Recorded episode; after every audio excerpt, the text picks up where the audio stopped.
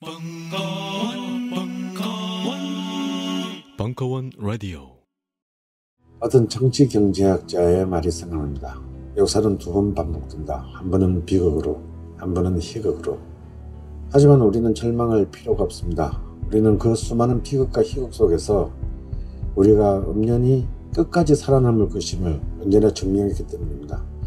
대중문화는 바로 그것의 기록입니다.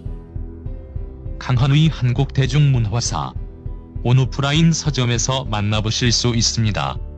그리고 강헌의 대중문화사 시즌 3 11월 28일부터 매주 월요일 저녁 7시 충중로 벙커원. 김대중 노무현 정부 연설 비서관 강원국의 대통령의 글쓰기 못다한 이야기 대방출. 2부 2016년 11월 15일 강연 질문하시죠. 우리가 모르는 김대중 대통령의 모습과 노무현 대통령과의 차이점이 궁금합니다. 정말 좋은 질문 해주시네요. 왜냐면 이제 김대중 도서관에서도 이걸 보고 있을 텐데, 어, 어, 더군다나 또 여사님도 계시잖아요. 어, 제가 큰일 날 뻔했네, 정말. 노무현 대통령이 장사는 더 잘 돼요. 흥행에, 흥행에 좀 유리해요. 김대중 대통령만 해도 이렇게 좀 이렇게 멀게 느껴지고 또 이렇게 젊은 분들은 잘 모르시고 이제 이래서 근데 더 결정적인 차이는 업적으로 따지면요 노무현 대통령이 사실은 게임이 안 되죠. 어, 이룩한 업적. 그러니까 예를 들어서 복지라든가 남북 관계라든가 기반 레일을 깐 건 다 김대중 대통령이 다 하셨죠. 민주주의 처음에 이제 인권 이런 문제 초기에 이제 정착시키고 이런 거 다 하셨고 김, 노무현 대통령께서 스스로 인정하셨죠. 나는 그 레일을 달렸을 뿐이다. 다 깔아놓은 건 김대중 대통령이 다 깔아놓으셨다. 그래서 업적을 남기셨어요. 김대중 대통령은. 그게 이제 어 그분의 이제 그 건데 저는 그럼에도 불구하고 왜 노무현 대통령이 많은 사람에게 더 회자되고 더 어, 이렇게 기억 속에 이렇게 남아 있는가? 노무현 대통령은요 업적보다는 이야기를 남겼어요. 그 이야기를 남길 수 있는 방법은요 자기를 그냥 솔직하게 보여주는 거예요. 그리고 보다 많은 사람이 볼 수 있는 환경을 만드는 거예요. 아무나 와서 자기를 볼 수 있게 그리고 솔직하게 보여주고 근데 그걸 본 사람은요 전부 뭔가를 누구에게 말을 하거나 글로 남기거나 그렇게 돼요. 그래서 노무현 대통령에 관한 뭐 책이라든가 글이라든가 이런 것들이 진짜 게임이 안 되죠. 업적이 김대중 대통령하고 게임이 안 되듯이 그런데 이거는 김대중 대통령의 이야기가 없었을 것 같아요. 저는 훨씬 더 많은 이야기가 있었으리라고 생각해요. 근데 주변에서 그분도 굉장히 소탈하신 분이거든요. 격이 없고 소탈한 분인데 주변에서 그렇게 꽁꽁 밖에 싸고 있어가지고 그런 걸 본 사람이 없어요. 본 사람이 없기 때문에 그분에 대한 이야기가 없고 지금 결정적으로 추억이 없는 거예요. 그래서 저는 이거는 우리가 가정에서도 가장이 업적을 쌓으려고 하지 마시고요. 자식들에게 나에 대한 이야기를 많이 남겨주는 게 그 자식한테는 더 큰 돈을 남겨주는 것보다 그 아빠에 대한 아버지에 대한 추억과 아버지의 어떤 일화 그다음에 나랑 했던 경험 이런 것들 남겨주는 게 자식 그 아들한테는 평생 자산이고 더 돈 받은 것보다 더 오래 그 아버지를 기억하고 그러는 게 아닌가. 그러기 위해서는 자식과 시간을 같이 하고 자식한테 솔직하게 다 얘기를 하고 이런 게 이제 필요하겠죠. 최순실은 왜 자기 욕심을 채우는 것을 넘어 연설문을 고쳐주는 등의 국정에까지 관여했을까요? 그거는 저는 도와주고 싶어서 그랬다고 생각해. 왠지 안 도와주면 안 될 것 같아서. 계속 도와줬고, 저쪽에서 도움을 요청했고, 그러니까 신의를 저버리지 않았다고 그랬잖아요. 신의를 저버리지 않는 건 도와주던 걸 계속 도와주는 게 신의를 저버리지 않는 거죠. 대통령 됐다고 그 끊어버리면 그 신을 저버린 거죠. 계속 도와줘야죠. 근데 도움을 받는 거를 이게 법적으로나 뭐가 문제가 되는지조차 몰랐던 것 같아요. 그리고 문제가 되더라도 대통령은 할 수 있다고 생각한 것 같아요.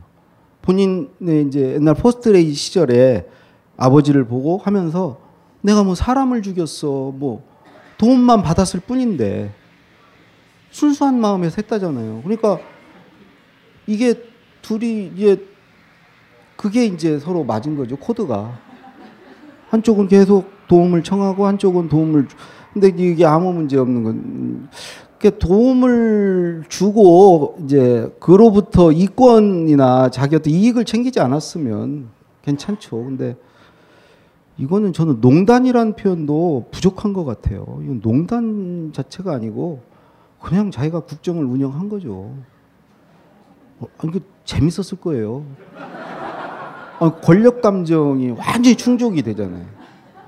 그것처럼 재밌는 일이 있을까 싶어요. 그 그리고 나는 그 이게 아무 누구도 이렇게 문제가 안 될 거라고 최근까지 생각을 한 것 같아요. 그죠? 왜 그러면 다들 뭐 봐도 모른 체하고 눈 감고 뭐 그런 걸 주변에 다 비서실장 이렇게 돼 있으니까 얼마나 우습게 봤겠어요. 쟤들 눈뜬 장님이고 어, 하나도 그 사람들 겁도 안 나는 거죠. 국가적 재난이 발생할 경우 한 두 번의 연설만으로는 부족한데 매번 다른 연설을 위한 메시지 안배는 어떻게 하시는지요? 메시지 안배 이제 큰 일이 벌어졌을 때 그 안배할 게 많으면 안배하는데 없으면 그냥 하나 계속 써야 돼요.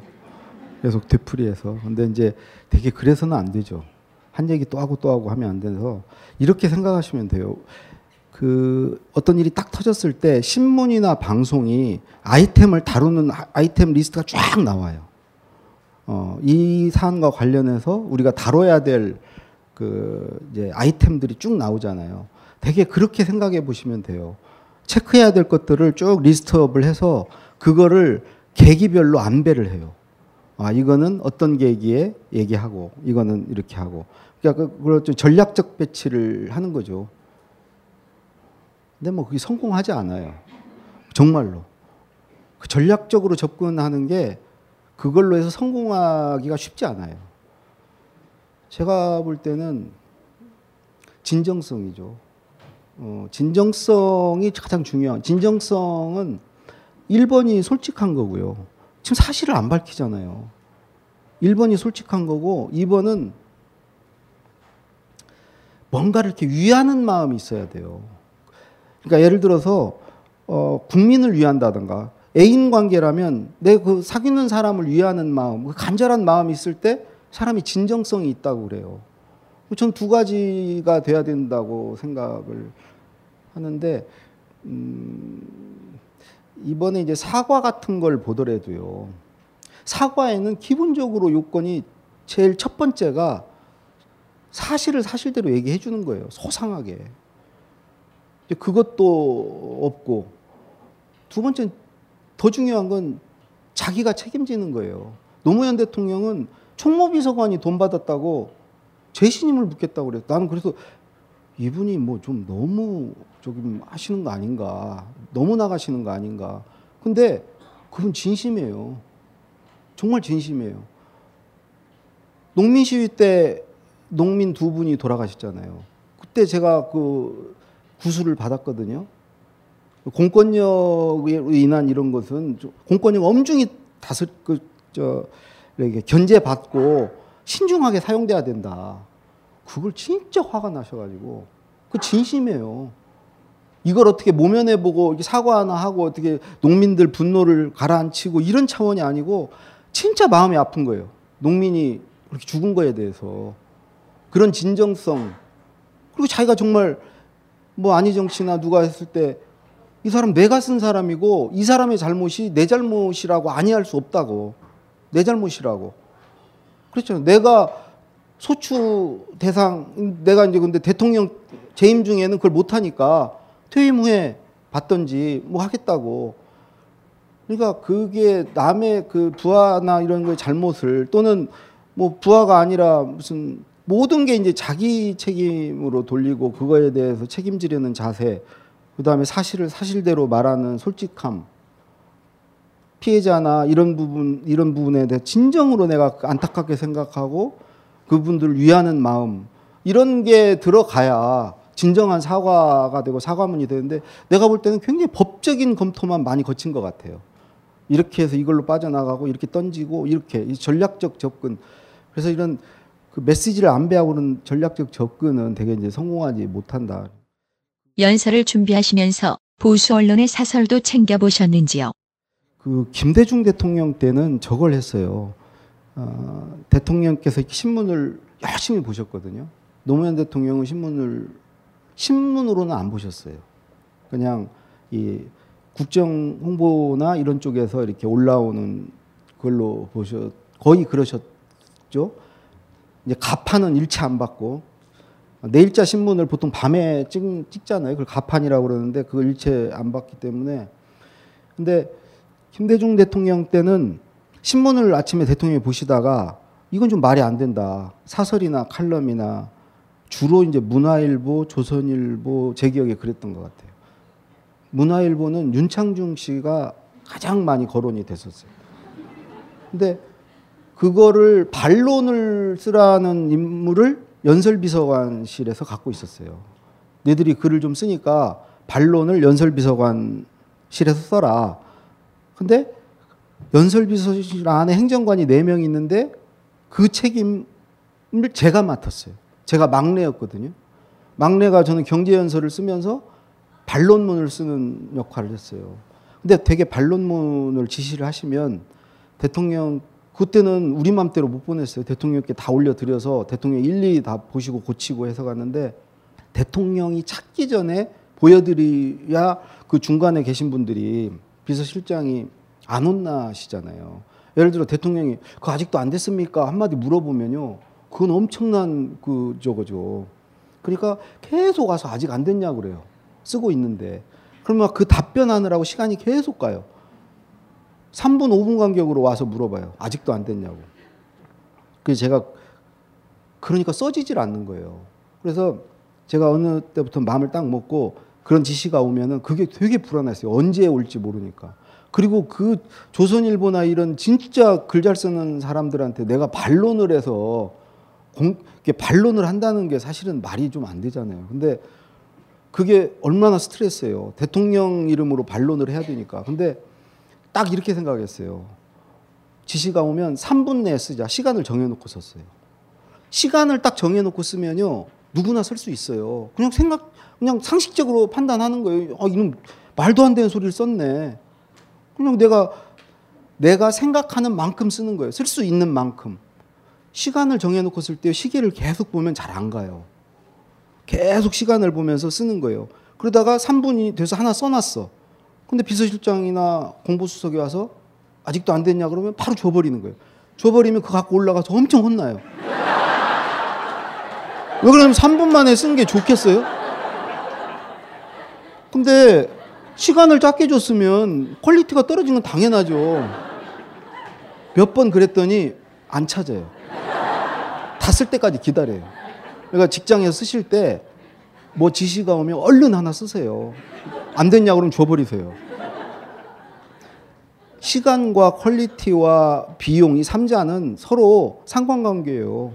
빨리 쓰려면 비용을 들이거나 quality를 양보해야 돼요. quality도 높이고 빨리 쓰고 뭐 돈도 들이지 말고 이런 건 불가능해요. 음, 그 노무현 대통령 때는 조중동 칼럼이나 사설을 본 적이 없어요. 거의. 별로 볼 필요가 없었어요. 그리고 반론 그 하는 게 국정 홍보 쪽 이제 공보 수석실로 넘어가서 저희가 그 일을 안 했기 때문에 그렇습니다. 정치에 대한 이야기를 하면 괜한 꼬리표가 붙는다는 두려움에 망설이게 됩니다. 이를 극복할 수 있는 방법이 있을까요? 우리 편인가 봐요. 어, 그동안 참 힘드셨겠네. 9년간. 주로 젊으시니까 직장 생활, 사회 생활 하는 기간 전체가 다 그 기간이었으니까. 근데 앞으로 편하게 말씀해도 되는 세상이 올 것 같아요. 네. 혹시 안 와도요. 어. 말하는 용기를 가져야 돼요. 김대중 대통령이 그랬잖아요. 벼랑박에 대고 욕이라도 하라고. 인터넷에 댓글이라도 달라고. 그거 쓰고 말하라는 거예요.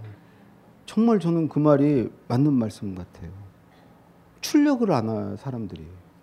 벼랑박에 대고 욕이라도 하세요. 익명으로 댓글이라도 다세요. 재능 외적으로 글쓰기 실력을 갈고 닦을 수 있는 팁이 있다면 듣고 싶습니다. 음, 많은 사람들이 재능이 중요하다는 얘기 한 사람도 많아요. 근데 제가 볼 때 노무현 대통령이나 두 분을 볼 때요. 노력이에요. 어, 정말 성실하게 그 성의, 성의와 성실, 어, 그 다음에 어떤 열의, 그러니까 뭔가 간절하게 자기가 하고 싶은 말이 있어요. 국민들께. 간절하게 하고 싶은 말이 자기 안에 있고 그게 막 끌어 넘치는데 그걸 그 말을 어떻게든지 잘 전달하고 싶은 간절한 또 마음이 있어요. 그런 마음만 있으면요. 누구나 글잘쓸 수 있어요. 그리고 그렇게 글 쓰고 말하는 사람이 좀 떠듬떠듬해도요. 다 알아요. 듣는 사람은. 아, 저 사람이 진짜 뭔 얘기를 하고 싶고 그 얘기를 나한테 잘 전달하려고 하는구나. 그 마음이 전해지고 그러면요. 그게 저는 최고로 잘 쓰는 글이고 말을 잘하는 사람이라고 생각해요. 저는 이렇게 말을 좀 잘하잖아요. 근데 저 정말 음, 다섯 사람 앞에 가면 말을 못했어요. 대인 공포증이 있어서 그 회사 다닐 때는 그 조별 토론 이런 걸 제일 무서워했어요. 꼭 토론을 끝나면 누군가 발표를 해야 되잖아요. 그래서 저는 항상 서기를 자원을 해서 서기는 발표를 면해줘요. 조장이 안 해도 돼요. 제가 사실은 어디 진급 승진이 됐는데 승진자 교육 프로그램 안에 3분 스피치가 있는 거예요. 그래서 거기에 교육을 계속 못 들어갔어요. 무서워서. 대학교 졸업할 때 형식적으로 그냥 대학 졸업 논문 발표가 있었는데 그 용기가 안 나서요. 우리 그 삼촌네 집에 있던 양주를 팩으로 이런 한 병을 제가 다 모아서 쉬는 시간에 저 발표 쉬, 직전 수업 시작하기 직전 쉬는 시간에 화장실 가서 이걸 원샷을 하고 간신히 졸업했어요. 근데 이거를 계속 남의 말을 쓰고 사니까 저보고 과묵하고 아주 speechwriter로서 speechwriter는 ghostwriter야 돼요. 없는 사람 해야 돼요.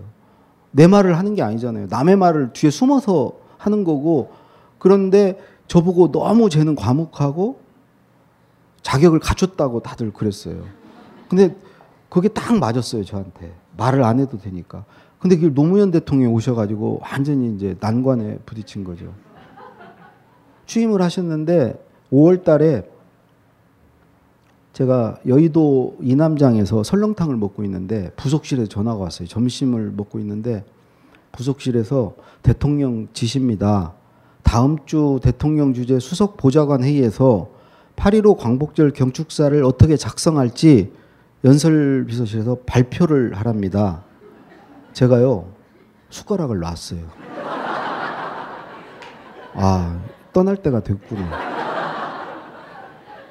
정말 오래 버텼다. 그동안 참 아니 정말 그런 거 갖고 내가 그 내가 컴플렉스가 있었거든요. 근데 사람이 다 내려놓으니까요. 이런 생각이 드는 거예요.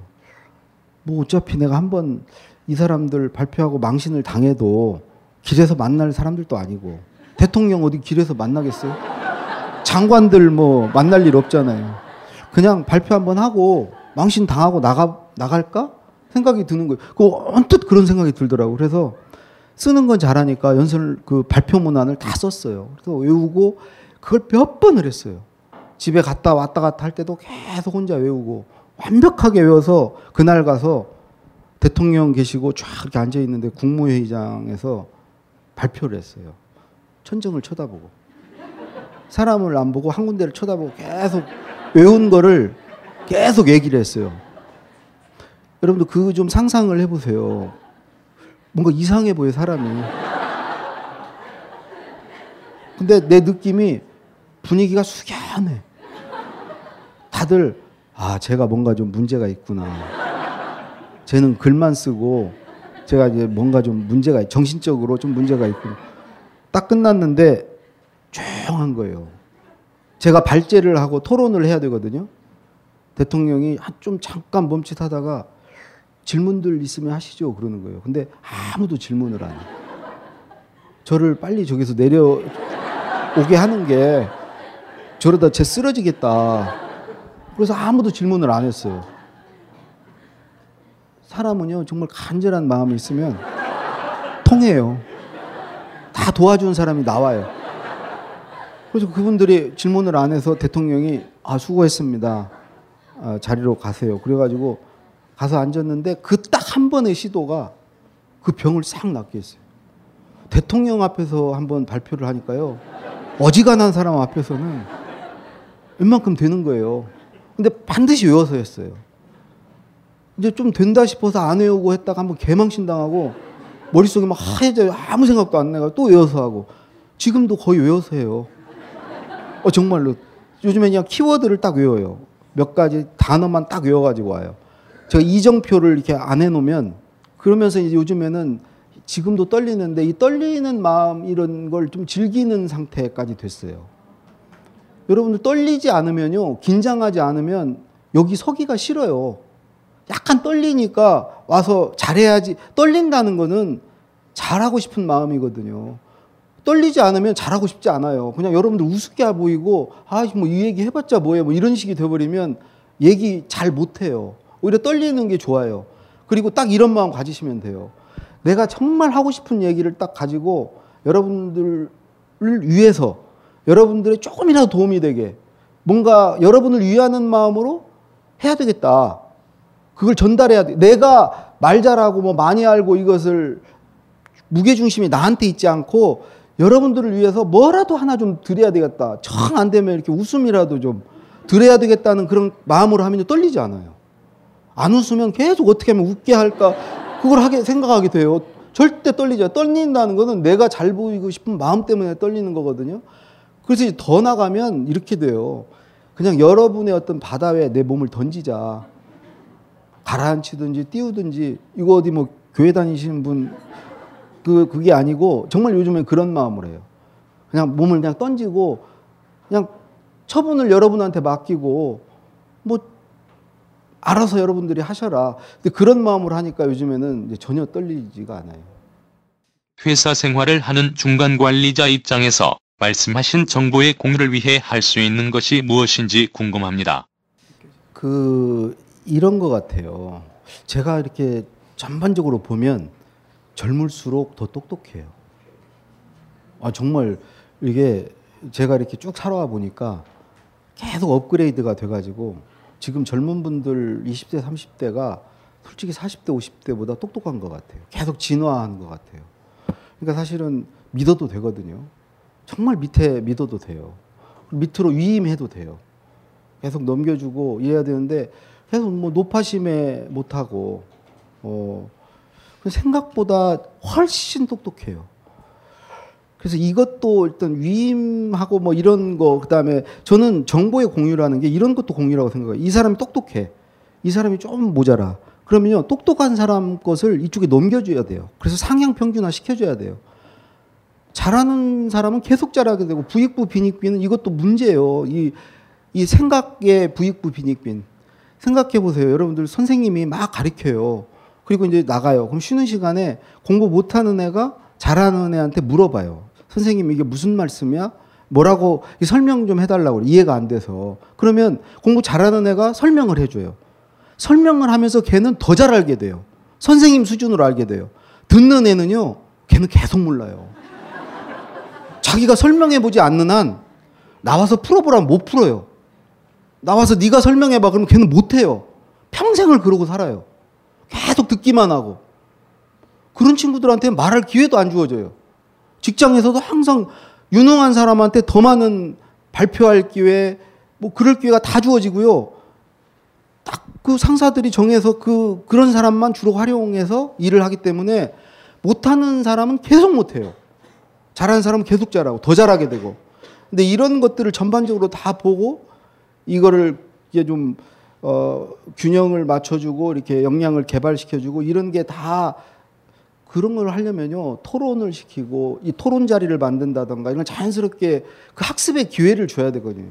가르키라 그러면 안 되고 학습 토론 자리를 만들어 주면 다 아무리 바보가 아닌 이상 배워요. 같이 얘기하다 보면 다 배우게 돼 있고 저는 솔직히 비서관이 이제 돼 가지고요 너무 걱정이 되는 거예요. 과연 내 생각이 맞는가? 행정관 네 명이 올리, 올리는 글을 내가 빨간펜 선생이 돼서 대통령께 올렸을 때 행정관 생각이 더 맞을 수 있어요. 제가 그 경험을 많이 해봤거든요.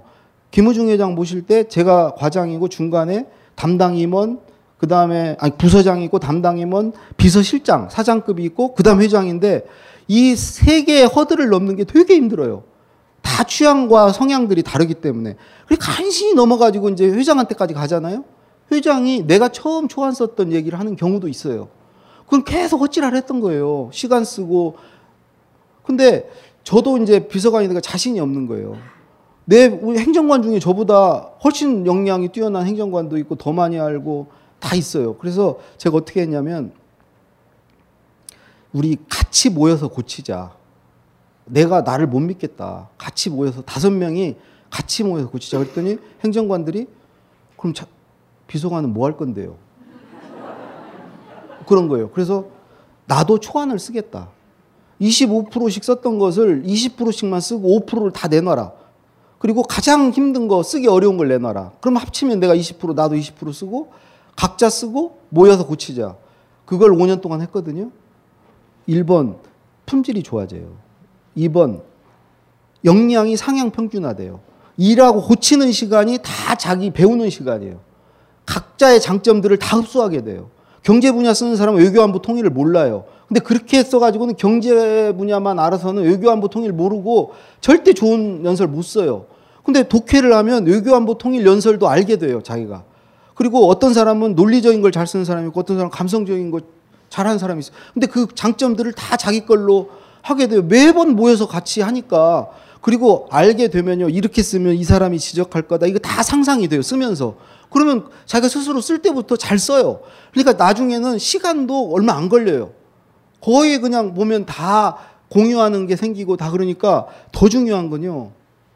대통령한테 혼나면 같이 슬퍼하고 대통령한테 칭찬받으면 같이 기뻐요. 과거에는요, 제가 국민의 정부 때는 제가 한 두 번 연속해서 혼났는데 그 다음에 누구 하나 혼나주면 정말 안심이 돼요. 이제 내가 한 번 더 혼나도 이게 연속해서 세 번은 아니니까. 그 남의 불행이 나의 행복이 돼요. 근데 같이 모여서 하면요, 음, 공동체가 돼요. 그 공동체는 어떤 식으로 나타나냐면 대통령이 이제 연설비서관을 찾잖아요. 그럼 행정요원이 대통령께서 찾으십니다. 그래요. 그럼 제가 이제 찾으러 이제 수치 뭐 이렇게 이 다이어리 같은 거 챙기 가려고 하면 행정관 네 명이 동시에 제자리로 와요. 왜 온 줄 아세요? 뭘 알려주려고. 못 믿겠으니까. 비서관 대통령 이거 물어보시면요. 이렇게 답변하셔야 되고 이건 지금 이렇게 진행되고 있고요. 직무실 앞에까지 따라오면서 알려줘요. 네 명이. 그게 공동체라고 생각해요. 내가 혼나면 자기도 혼났다고 생각하는 거예요. 공동체요. 같이 기분 나쁘고 이런 거죠 그런 생활에서는요 직장 생활이 가정보다 훨씬 편해요 회사를 나오고 싶어요 와이프나 이렇게 막 혼나는 것보다 회사가 편해요. 음, 그런 식으로 이 정보가 공유되고 이제 협업을 하고 이런 게 중요한 것 같아요. 예. 연설 비서관으로서 가장 기억에 남는 연설문은 무엇인가요? 아, 그 아무래도 많이 혼났던 연설이 기억에 남고요. 그러니까 김대중 대통령 때는 이제 만델라 대통령 왔을 때 어, 썼던 연설을 대통령이 이 초안이 너무 좋다. 영어 번역을 잘해라. 그 한 번 있었고 군산 자유무역지구 기공식 연설에서 서해안 시대란 표현이 너무 좋다. 시야가 아주 넓다. 근데 그것도요. 그 당시에는 대통령이 직접 칭찬하지 않았어요. 한 2, 3일 지나서 이렇게 바람결에 들려왔어요. 건너 건너 가지고 그러니까 더 이렇게 감격해요. 어, 대통령이 이랬다더라. 어, 그렇게 들려와요. 노무현 대통령 때는 칭찬은 한 번도 정말 못 받았고요. 혼난 거는 몇 번 이제 심하게 혼난 경우가 많이 있는데, 어, 아, 그 너무 지금 생각해도 이렇게 가슴이 떨려가지고 당장 그만두라고. 음, 자네 지금 사보타지 하냐고. 하기 싫으면 그만 말을 하라고. 근데 정말 하기 싫은데 그렇다고 말할 수 없잖아요. 제일 힘들었던 거는 그 마지막 5월 5, 5, 5, 마지막 5년 차에 이명박 대통령이 당선자가 되고 정부 조직 개편안을 그쪽에 내놨어요. 근데 조직 개편안이 정말 마음에 안 드셨어. 어, 거기는 작은 정부를 추구하잖아요. 보수는 그래서 규제도 좀 줄이고 어, 작은 정부 쪽으로 가는데 진보는 큰 정부를 해서 복지도 하고 필요한 규제는 하고 이런 입장이니까 그래서 그거에 대한 반론으로서 이제 그 연설문 나중에 보시면요 처음부터 끝까지 질문만 해요. 이렇게 해도 이렇게 괜찮습니까? 괜찮. 근데 저한테 전화로 구술을 해주셨어요. 대통령이 몇 말씀 안 하셨어요. 그냥 간략하게 하라고. 그 정말 간략하게 했어요. 근데 대통령께서 그걸 받아보시고 한 15분 동안 욕을 하셨다고 그래요. 거의 5년 동안 쌓였던 불만을 집약해가지고 부속실 직원한테 한 거를 거기서 녹음을 다 해가지고 저한테 보내줬어요. 아까 녹음 다 한다고 그랬잖아요. 근데 보내주면서 딱 한마디 하더라고요. 참고하세요. 저 혼자 들었어요. 차마 행정관들하고 못 듣겠더라고요. 그거는 내가 공유할 수가 없더라고요. 그래서 혼자 리시버 끼고 조용히 앉아서 들었어요. 아, 근데 15분이 정말 한, 정말 1시간 반 이상의 길어요. 계속 욕을 하시는데, 아, 지금도 그 생각하면 이렇게 막 땅에 파묻히는 듯한 느낌이었어요. 이렇게. 음, 그 밖에도 너무 많은 그게 있어서 다 이제 말씀을 못. 하나만 일화 더 말씀드리면 그 첫 번째 광복절 경축사 때 몇 개를 썼어요.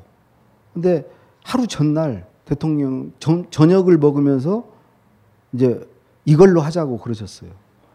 그래서 이제 끝이 났는데 우리는 휴가도 못 갔고 그래서 이제 우리 행정관들하고 삼청동에 가서 소주를 마셨어요. 집에도 막 계속 못 가고 그래서 소주를 한 두 병 제가 한 두 병 넘게 먹었는데 대통령이 한 10시 반쯤 전화를 하셨어요. 마무리를 좀 바꾸자고.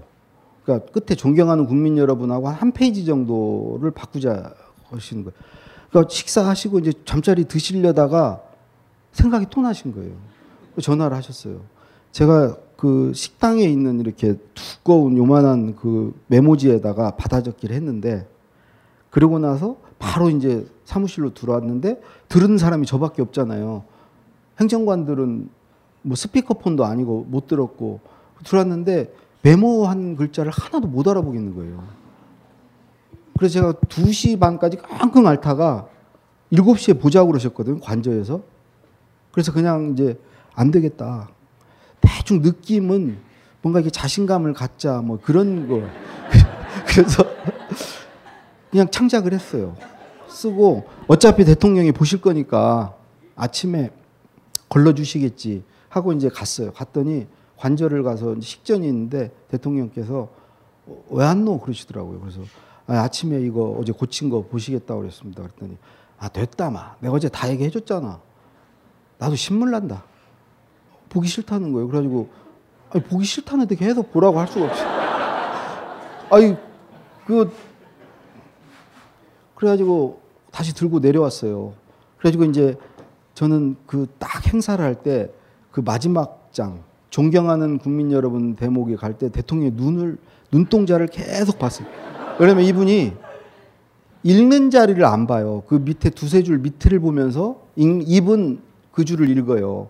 그 밑에를 훑어보면서 이게 읽으시거든요. 근데 갑자기 존경하는 국민 여러분을 딱 하더니 멈칫하시는 거예요.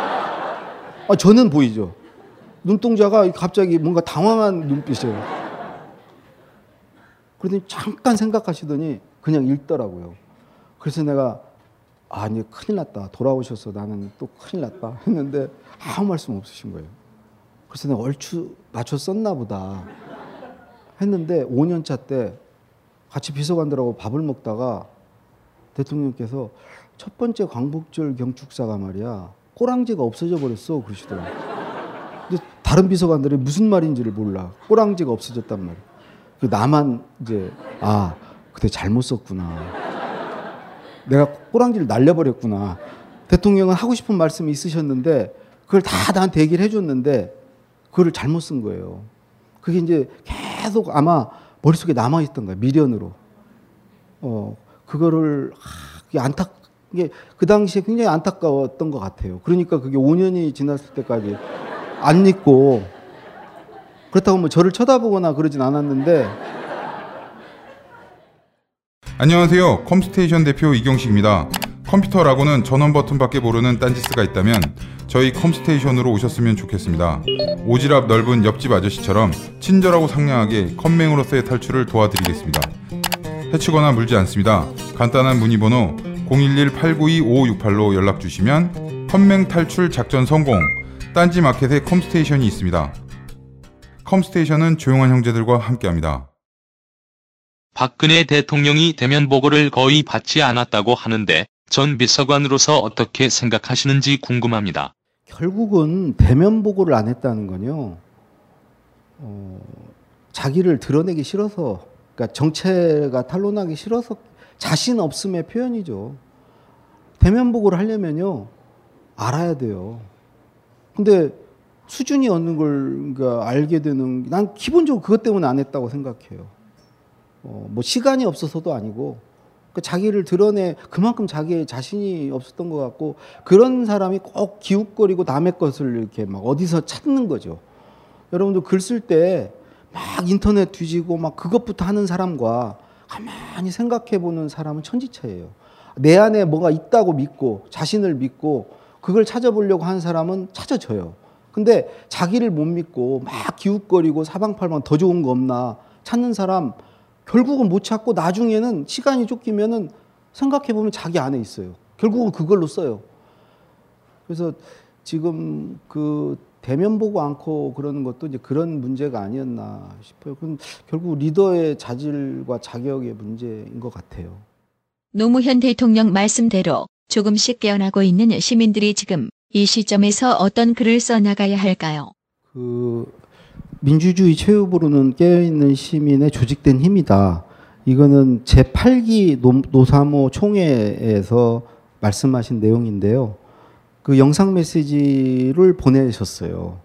근데 초안을 썼는데 초안을 대통령이 완전히 무시를 하시고 어, 직접 하시더라고요. 시작이 제가 가고 싶습니다. 근데 참모들이 못 가게 합니다. 어, 노사모의 대통령이어서는 안 된다고 못 가게 합니다. 근데 정말 가고 싶습니다. 여러분과 함께 하고 싶습니다. 계속 처음이 그거예요. 그리고 마지막에 그 말씀을 하셨어요. 민주주의 최후 보로는 깨어있는 시민의 조직된 힘입니다. 그 서거하시고 장례위원회에서 저한테도 연락이 왔어요. 어, 그 묘비석에 뭘 넣어야 되냐. 그래서 제가 그거를 말씀을 드렸어요. 그때 제가 느낌이 아, 진짜 저게 하고 싶은 말씀 같았어요. 본인이 제일 좋아하고 사랑하는 노사모 동지들한테 정말 진심을 얘기한 것 같았어요. 의례적인 말이 절대 아니었고 평소에도 그 깨어있는 시민이 이런 얘기 하셨어요. 인과관계를 따질 줄 아는 시민. 시민은 인과관계를 따질 줄 알아야 된다. 정책이라든가 정부의 어떤 뭐에 대해서 그게 나와 어떤 관계를 갖는지 나의 이 이거의 판단에 따라서 투표도 하고 지지도 하고 뭐 이렇게 해야 된다는 거예요. 근데 그걸 안 따지고 인과관계를 안 따지고 어느 지역이니까 어느 당이니까 이러면 시민 자격이 없다고 항상 그러시면서 깨어있는 시민이 돼야 된다. 그래도 깨어있는 시민만이어서는 안 되고 사람이 깨게 되면 사람을 규합한대요. 그리고 행동하게 된대요. 그래서 조직하고 이게 이제 조직된 힘이 됐을 때 비로소 이제 실체적 이제 힘이 된다고 말씀을 하셨는데 노무현 대통령 임기 동안 언론에게 정말 많이 시달렸던 것으로 기억하는데 그때 심정은 어떠셨는지 그리고 현재의 언론은 어떻게 보시는지요? 노무현 대통령이 중요하게 생각, 그러니까 언론 문제가 중요했죠. 언론 개혁이 정말 필생의 화두죠. 어, 그 이제 주변 환경이 어, 권력기관 놨죠. 어, 검찰이 뭐 같은 83학번이라고 맘먹자고 할 정도까지 놨으니까 그것도 정권 초기 권력 서슬이 18할 때도 뭐 검사와의 대화 때 보면 알지만 거의 권력기관 대통령의 권력을 지탱하는 힘은 결국은 권력기관과 검찰, 국세청, 뭐 경찰 뭐 포함해서 이쪽 국정원 권력기관과 다른 한 축은 사실은 언론이죠. 언론을 장악하고 있고 근데 이 두 축이 다 어, 완전히 우리 편 그러니까 우호적이지 않았죠. 근데 그러면서 항상 이제 본인은 도덕적 그 본인의 어떤 도덕적인 그 권위라고 그럴까 도덕 그 그거 하나가 나의 권력 기반이다. 적어도 내가 그거가 무너지면 나는 다 무너진다. 아무 수단이 없다. 더군다나 이 기득권 세력들이 인정해주지 않는 권력이었고 본인이 항상 나는 봉화산 같은 존재다. 산맥이 없고 그냥 우뚝 벌판에 산 하나 동산 하나 우뚝 서 있는 거고 주변에 나를 지지해주고 이렇게 이끌어 뭐 이렇게 산맥이 없다는 거 아니에요. 그래서 이제 유독 어떤 도덕적 흠결이 이렇게 생기고 그럴 때마다 더 예민하게 이렇게 반응했고 그게 있어야 이분은 언론과 정책을 가지고 경쟁할 수 있다고 항상 생각하셨어요. 그러니까 서로 야합하지 말고 언론도 정책 저, 저 정부에 기대지 말고 뭐 해달라고 그러고 뭐 그래서 야합하지 말고 당당하게 정책을 놓고 당신들 아이디어 판단 해법이 좋은지 정부의 정게 좋은지 경쟁하자. 그래서 5년 내내 그 어떤 긴장 관계를 계속 가지고 경쟁하자고 했죠. 어, 그래서 5년 내내 힘들었고요. 예전에는요, 공보 수석은요, 연설문만 썼어요. 김영삼 대통령 때까지. 그러면 공보위를 누가 했냐? 정무수석이었어요. 왜 정무수석이었냐? 그 사람이 다 뭘 갖고 있잖아요. 공보수석이 뭘 갖고 있어요? 아무것도 없죠. 그러니까 정무수석이 뭐 인사 같은 거 뭐 이렇게 챙길 사람 챙겨주고 다 해줬죠. 뭐 이렇게 뭐 사옥 뭐 한다고 그러면 그런 것도 다 뒤도 봐주고 편의도 봐주고 사실은 그랬죠. 근데 딱 김대중 대통령 때 왜 공보수석이 연설문을 쓰고 있냐? 연설비서관이 쓰고 왜 정무수석이 공보일을 하냐? 다 이쪽으로 넘겨라 공보수석한테. 그래서 이게 사실은 정상화가 된 거죠. 그거 대표적인 하나의 사례가 순방 갈 때 그 기자들한테 이제 사실은 돈을 줬죠. 그 전에는. 그리고 김대중 대통령 때 돈을 안 주기 시작했고 노무현 대통령 때는 돈을 받았죠. 호텔비랑 비행값 다 내라. 니들이 왜 니들 취재를 위해서 가는데 왜 세금으로 니들 비행기 값을 내주고 다 하냐. 그 돈을 받았, 받았죠. 근데 너무 기자들이 몇십 년 동안 그래왔는데 이게 너무 황당하죠. 대통령이 돈을 주면요. 재벌들이 다 따라가잖아요. 경제인단이.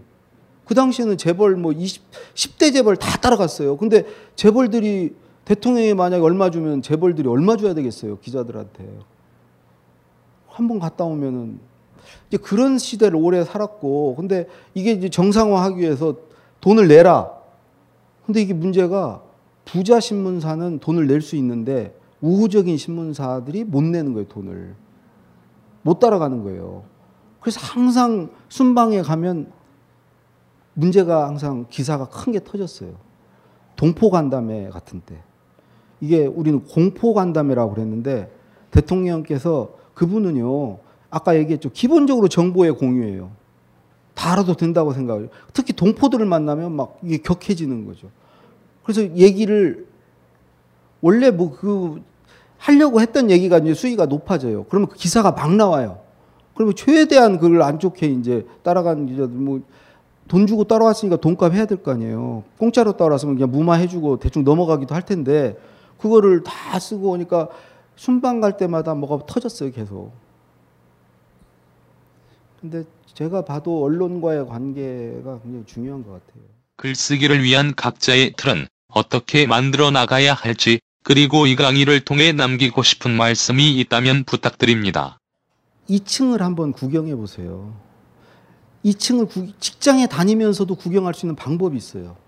자기만의 공간을 만드는데 뭐냐면요. 블로그라든가 메모장이라든가 요즘에 에버노트 이런 거 있잖아요. 거기 공간을 자기 어떤 진지를 구축을 해놓고 아지트를 만들어 놓고요. 뭐 읽은 걸 거기다 다 쓰세요. 쓴 거는 누구한테가 말해 보세요. 또 들은 것도 갖다 쓰시고 쓰기 위해서 읽으시고 거기를 들락달락달락 하면서 계속 그런 삶을 살면요. 직장에서 아무리 힘든 일이 있어도 저녁에 와서 그 공간에 가면은 다 치유가 돼요. 그리고 그 공간이 그 공간이 있는 한 직장에서 아무리 불행해도요. 한 70% 불행하고 30% 행복한 공간이 있어요. 근데 그 공간이 없는 사람은 직장에서 불행하면 100% 불행해요. 반드시 그 자기만의 어떤 공간을 공책도 괜찮아요. 어, 자기를 들여다보고 자기 생각을 쌀수 있는 그런 걸 꼭 만드시라는 말씀을 드리고 싶어요. 예. 말하기만큼 중요한 듣기에 대한 작가님의 생각이 궁금합니다. 우리나라가 듣지를 않아요, 잘. 남이 말하면 뭔 생각이 나잖아요. 그럼 끊어요. 나 잊어버리기 전에 말해야 되겠다는 거죠. 근데요, 그럼 진짜 손해예요. 자기만 일방적으로 하고 안 들으면 그 듣는 사람이 내 거 다 가져가고요. 저쪽 건 내 쪽으로 이전이 안 돼요. 그래서 정말 경청하는 게 정말 필요한 것 같아요. 남의 걸 좀 뽑아오는 게 필요하고요. 직장에서 경청을 해주면요. 직원들이 자기가 막 주인으로 착각해요. 내 말을 들어주면 자기가 막 신이 나가지고 들어만 잘 줘도 직원들이 열심히 일을 하거든요. 그러니까 이제 듣는 것도 대단히 중요하다. 네. 노무현 전 대통령이 만약 살아계신다면 현 시국에 대해 국민들에게 어떤 말씀을 해주실지 잠시 빙의해서 말씀해 주시면 좋겠습니다. 잘 될 겁니다. 아, 그렇게 뭐 그런 거 아닙니다. 다 결국은 잘 될 겁니다. 이 정도 얘기하셨을 것 같아요.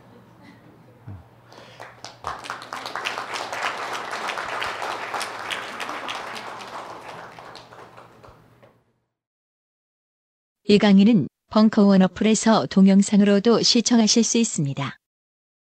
벙커원, 벙커원, 벙커원 라디오.